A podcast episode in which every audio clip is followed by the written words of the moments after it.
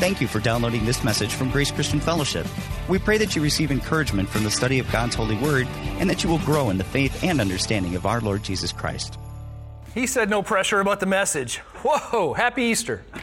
Happy Resurrection Day. That is a better way to think about it. You know, that comment, no pressure about the message, it reminds me. Some of you may have heard this before, but this is a pretty good glimpse into my mind right now. There were uh, two fellas that died and they went to heaven. Maybe you've heard this. But again, this is a glimpse in my mind right now. One was a taxi driver, the other was a preacher. Ah. St. Peter meets him at the gate and he said, I've been waiting for you fellas. Let me show you where you're going to live. It's so nice to have you here. And he walks the taxi driver to his first house, to, the, to his house, and it's this beautiful mansion. A beautiful mansion. It's large with rooms and swimming pools and hot tubs and spacious lawn and a golf course in the back. It's an amazing mansion. And, and then he, Peter says, Hey, and preacher, if you look next door, you, you see a little house that's yours. And it's a little itty bitty house. It's just kind of a lean to, really. And the, and the preacher says, What's the problem? I thought he did a good job. You know what? I don't understand. Taxi guy gets this guy, this house. I get a lean to. And Peter said, Yeah, but when you preach, people slept. When the taxi driver, taxi driver drove, people prayed. So please build me a good house today.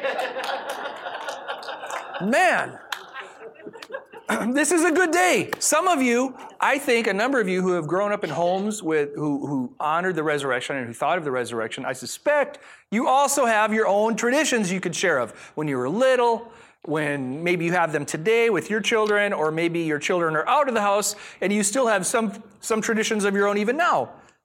I asked Pastor Mike to go on a covert mission for me and just try to find out some Easter traditions. So some of these may be yours, and there are just a few that i am going to share here. And we'll see if you identify with any of these. For as long as I can remember, my dad would get both my mom and me orchid corsages to wear on our Easter dresses. Isn't that nice? Yeah. I didn't love my kids that much. Uh, what about this? As a tradition, my entire, my entire family gets together at my parents' house and we color eggs and do an egg hunt after lunch. That's nice. How many of you did that? How, okay, how many of you did the Easter corsages for your family? Whew. new dress and new shoes. When we were younger, it included a new hat and gloves. Bought my shoes today. That's pretty good. Saw my niece, she's sporting a new hat New clothes and new uh, shoes as kids, and an Easter basket. My grandmother always baked a red velvet cake in the shape of a cross. Big dinner after church Sunday afternoon. Ham, fried chicken, some sort of seafood, potato salad, macaroni and cheese, several salads, pecan pie, lemon meringue pie, watermelon. You need lunch to get through that list. My grandfather always made a homemade ice cream in the old time crank bucket maker. It was a big to do, lots of family. You remember those? You know, how many of you have ne- how many of you have never seen those old time ice cream makers? Yeah, there's some hands in here. You've never seen them. Look at the person directly in front of you and say, "Buy me one." You'll use it once. you got to work for that ice cream. There was an obligatory dress like your sister day, wear patent leather shoes, straw hat with a ribbon down the back. The purpose of said ribbon was to make you believe the boy sitting behind you in church would yank on it every time you sat back in the pew. As a boy in the church, they probably would have yanked on it. Then there was a mad dash to find your Easter basket behind the couch. Afterwards, you were brought to uh, Nana's to pose for awkward pictures, eat cold ham and potato salad, and repeatedly told, just repeatedly told to stop touching that. That's good. This is my favorite one. I love to bite the heads off all my sisters and brothers' marshmallow chicks and put it back in their Easter basket. that does, there's a family tradition for you. This is a good day. If there's ever a celebration day as a believer, it's today. I can think of no better celebration than today. Can you? By the way, I would just want to share what this picture is. Uh, this is in Jerusalem. It's a place called the Garden Tomb. if you would imagine, if you're looking toward that doorway, that is a tomb doorway. If you imagine looking just to your right by maybe a few hundred feet, there's a hill and it's got a skull that you can see on this hill. And some people call it the hill, Golgotha, because you know we know in the scripture there's a place that's got a place of the skull. And it's this is one of the two places they people believe that Jesus would have been buried and then rose from it. Now, do we know for sure? No. But it is thought provoking. And I think of looking at this, and it's very difficult to see. There's a kind of a step there, if you can see that.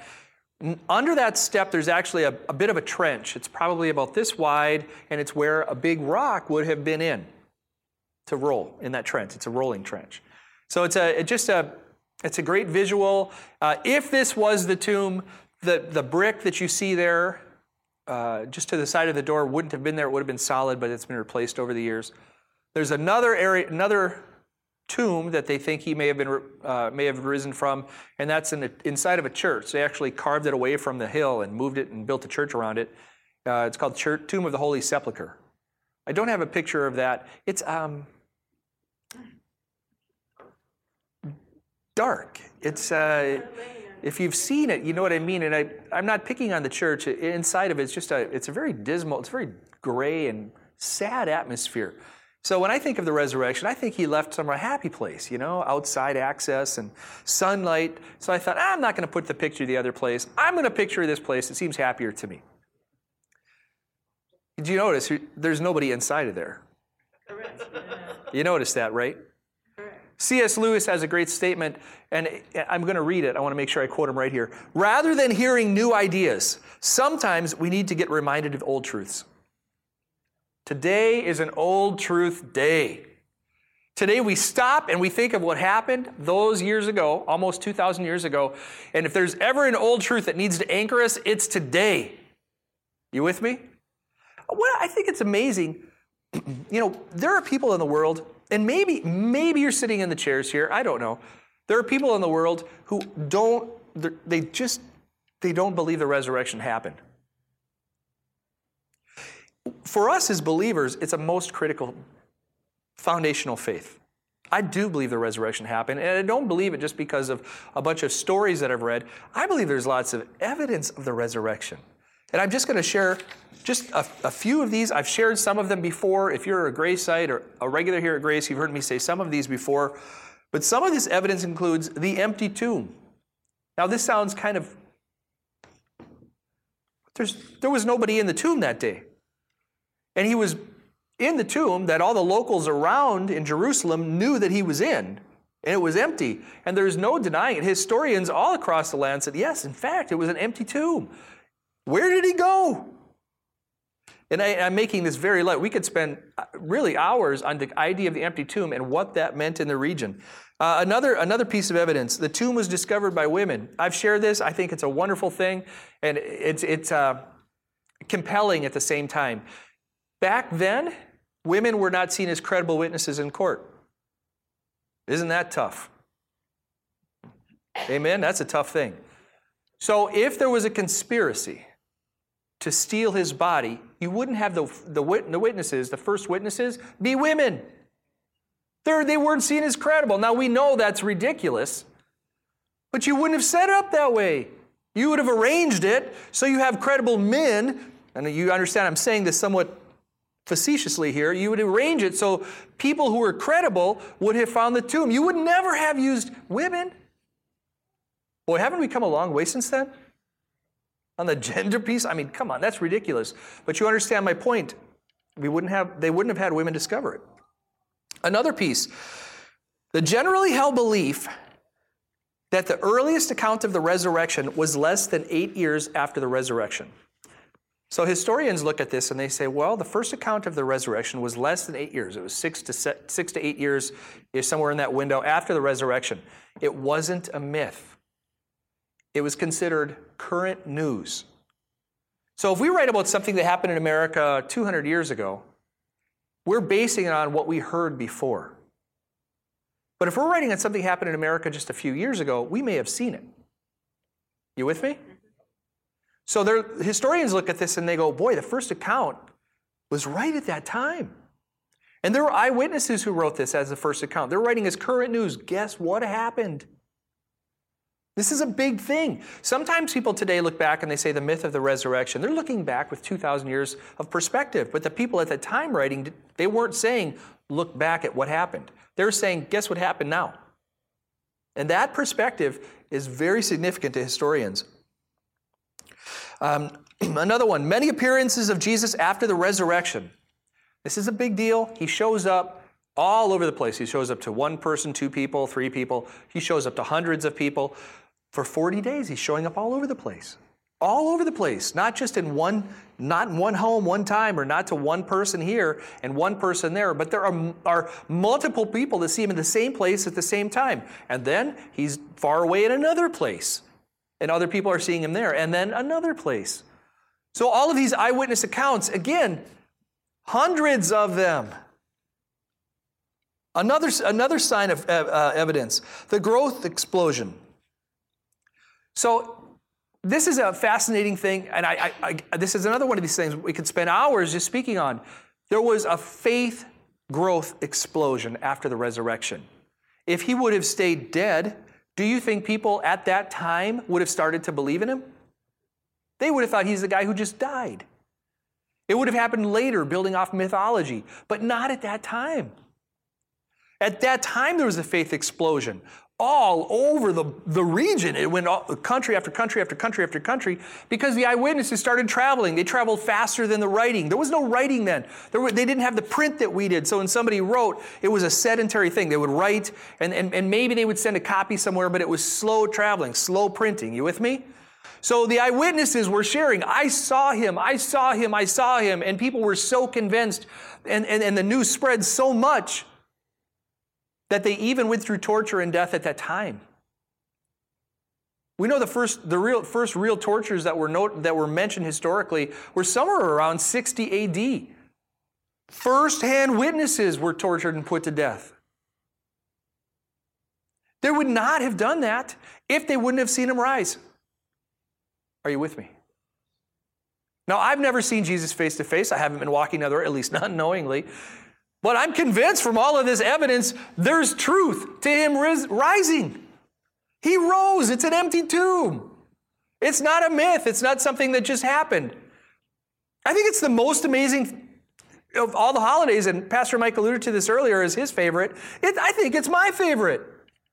You know, years ago, I used to play football with friends on Sunday afternoons, and I did this for years, actually. I was trying to think about how many years I did this. I think I did this for five years. And every Sunday we would play different groups of friends, and sometimes we had great big turnouts, and we would look for other groups to play against. And it was always tackle football. And I remember we had a saying that we would, we would make to other people if, they, if we didn't know them. Now, if we knew them, it was, it was no fun. But for example, my group of friends, we might take on another group of friends from another area and play football. And if somebody came in and smacked me as hard as they could and really tried to, really tried to cream me, I would get up as fast as I could and I'd look at him and I would say, Is that all you got, little man?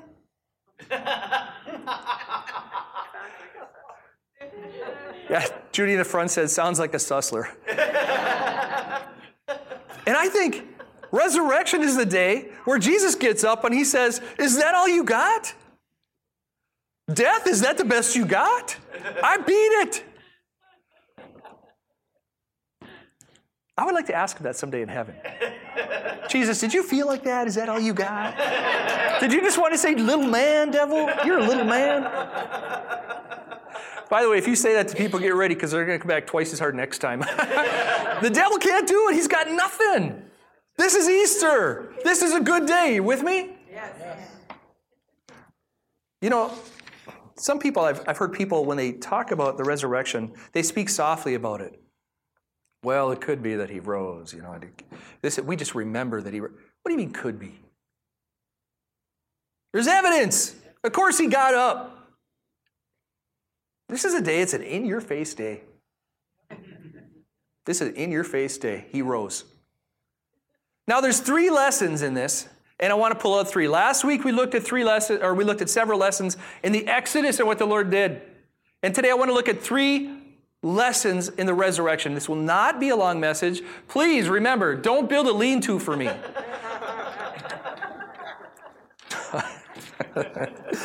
Someday I don't want to have to have words with Peter. Peter, don't make me smack you. Three lessons. Now, the first one, we're going to go searching in the scripture, and I, I think it's kind of fun to find this. Go ahead, Maddie. We're going to dive in here. Now, let me tell you what's happened to kind of set the stage here. Jesus has been crucified, he is dead. Okay, this is where we jump into the story. The next day on the Sabbath, the leading priests and Pharisees went to see Pilate, the governor in the area. They told him, Sir, we remember what the deceiver once said. And they're calling Jesus the deceiver here. they didn't even know what was going to come.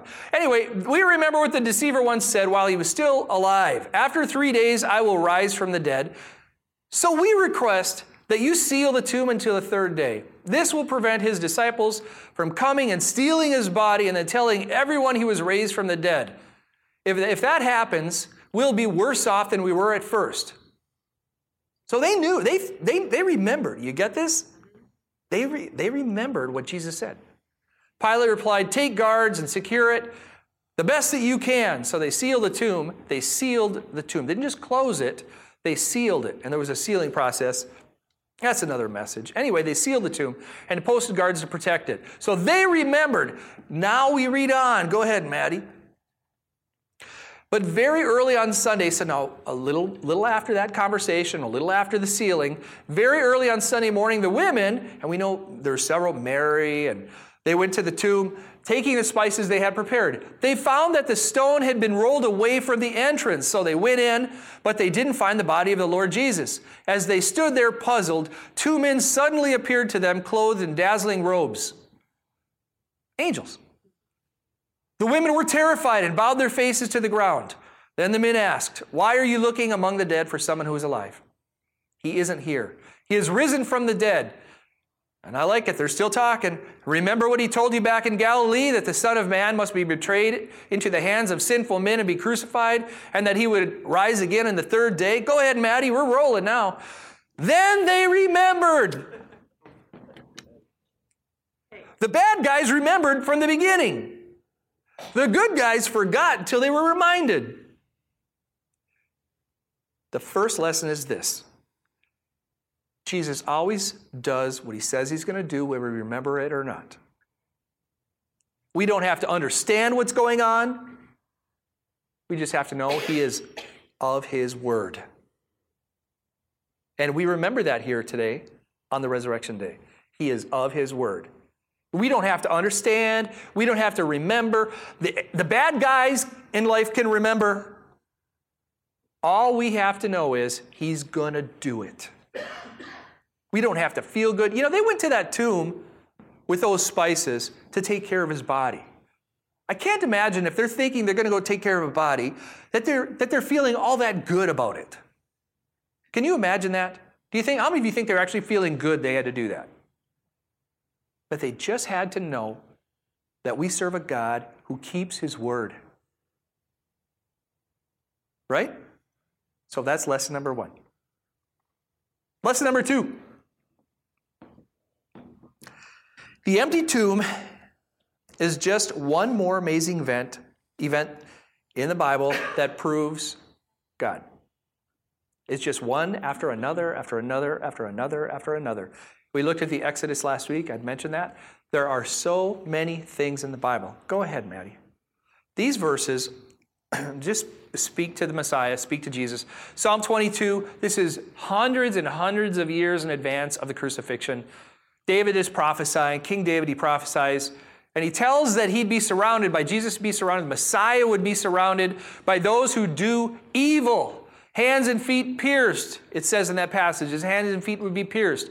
That you can count his bones. And the key to this is when there was no crucifixion at this time when David prophesies this, but crucifying, you hang in the way that your bones kind of bulge.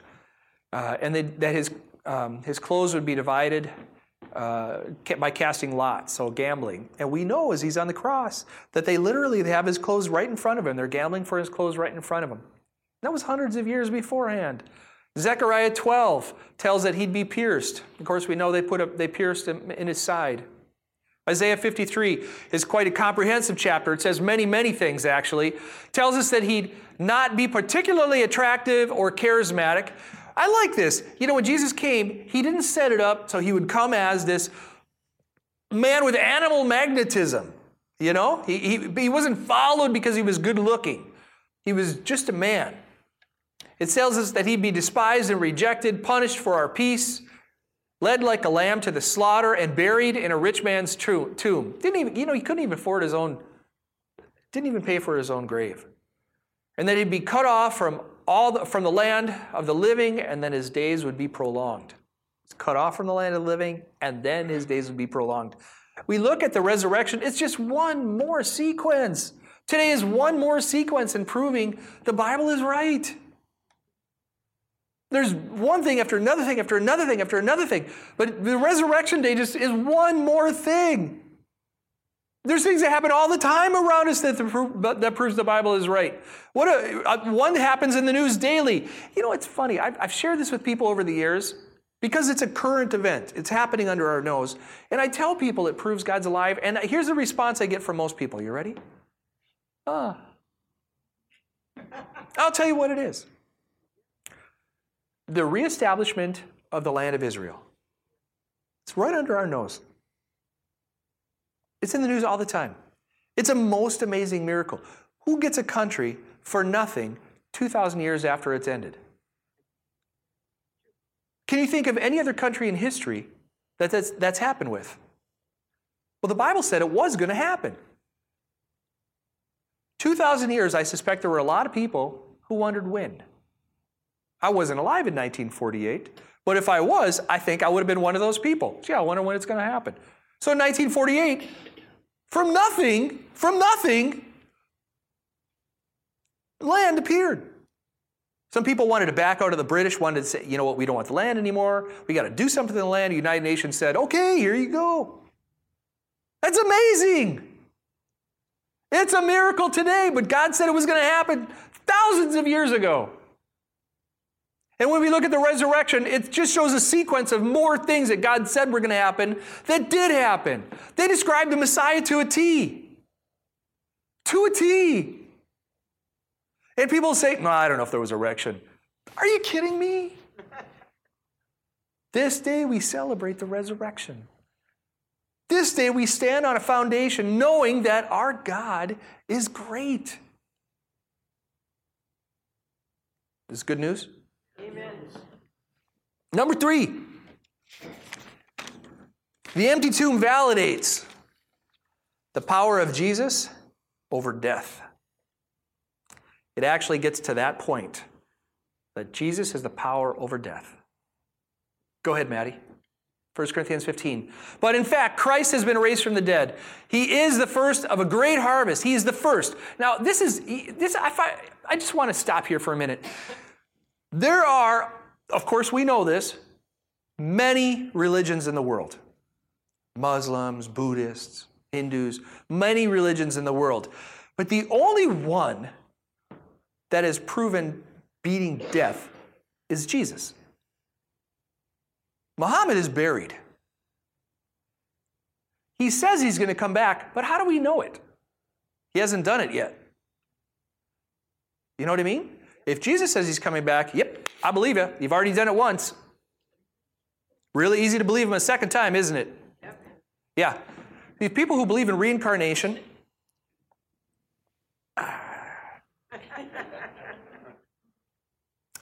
I believe that there's life after death and I will come back maybe as a butterfly, maybe as a camel, maybe as a ladybug, as a kitten. Prove it. Prove in reincarnation. Prove it. Prove that somebody comes back as one of those things. Can they? No. I believe in life after death, and I can prove it. You see the difference? Jesus proves it. He gets up out of the grave. Nobody else can prove their faith. We can prove our faith. He got up. Still, good news? Amen. So I'll start, I'll, I just, I'll start this again here. But in fact, Christ has been raised from the dead. He is the first, the first of a great harvest of all who have died. So you see, just as death came into the world through a man, now the resurrection, that was Adam, by the way. You know, thanks a lot for nothing, Adam. Now, do you ever have somebody do something that just affects your life so much? You're like, doggone it. But he, Adam's just a man. People make mistakes.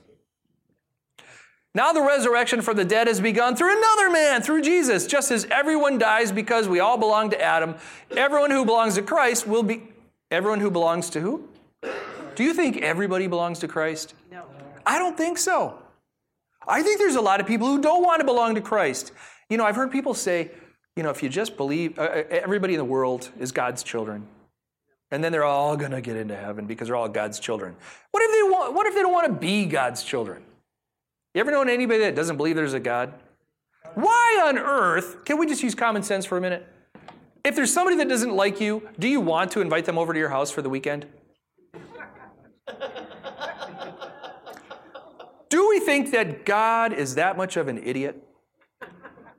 I don't like God. I don't believe in God. Well, please come stay with me for eternity. You with me? Yes, Yes, God loves everybody. I don't want to mess that up. He does love everybody. But not it doesn't mean that everybody is going to go. We got to belong to Christ. Everyone who belongs to Christ will be given new life. You know what? I believe it because it worked for Jesus. You know, this is a tangent. Can I just share this? I got, a, I, got, I got a flyer in the mail from a congregation. I don't want to say which one. They were inviting me to commemorate the Lord's death on Friday. And I thought, is that the best you got, little man? He's dead. But he got up. Guess what I want to commemorate? The resurrection. Anyway, I didn't go. Uh, Christ was raised from the dead, uh, uh, but in order to, but there is an order to his resurrection. Christ was raised as the first of the harvest, that's the order. He has to go first, and he did. Then all who belong to Christ will be raised when he comes back. Da da! Because he did it, everyone who belongs to him can do it. That is spectacular. Now, the question is who belongs to him? Again, not everybody does. Some people don't want to. Some people don't even think there's a God. Some people think he's a really nice guy, but just a guy, which I think is fairly funny. A guy who can make himself rise from the dead to me is more than just a guy. The Bible makes it very clear to belong to Him means we live for Him. We say He's Lord and we make Him Lord of our life and we engage with Him.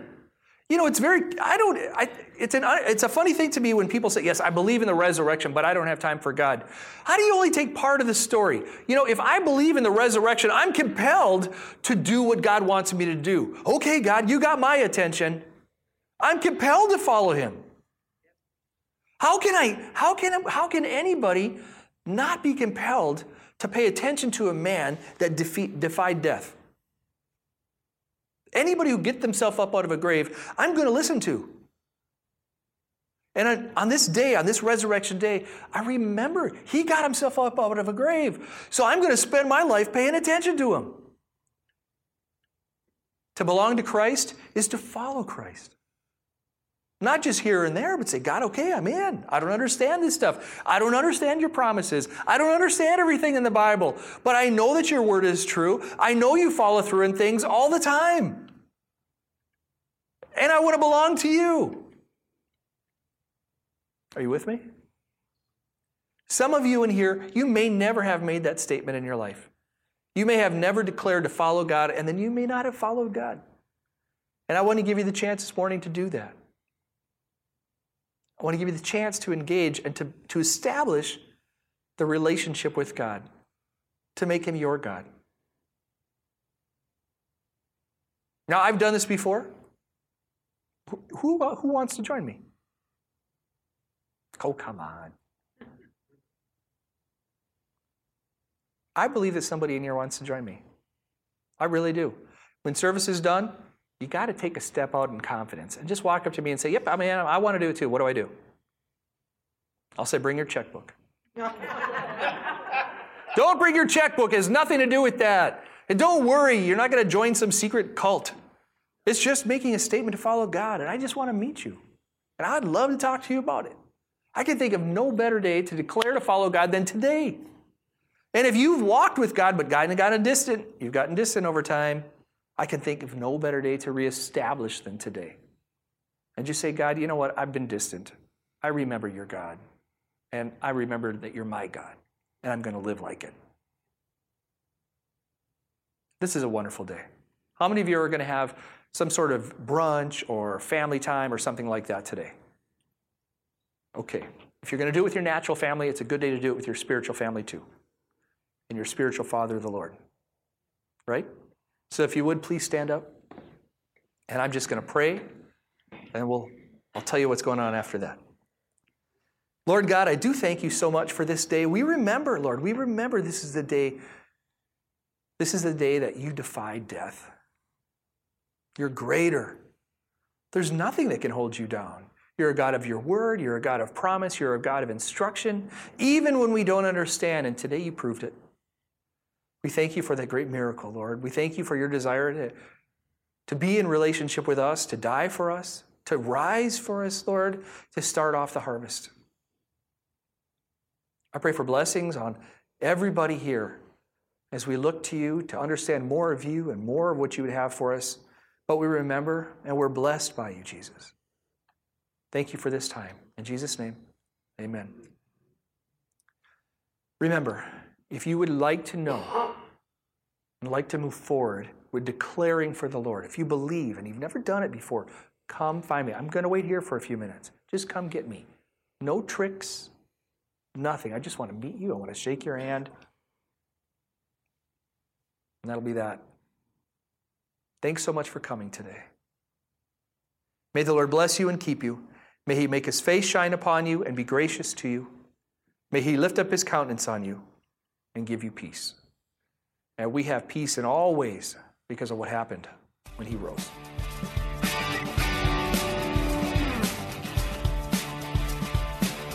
Thank you again for downloading and listening to this message from Grace Christian Fellowship. We are located in Milwaukee, Wisconsin.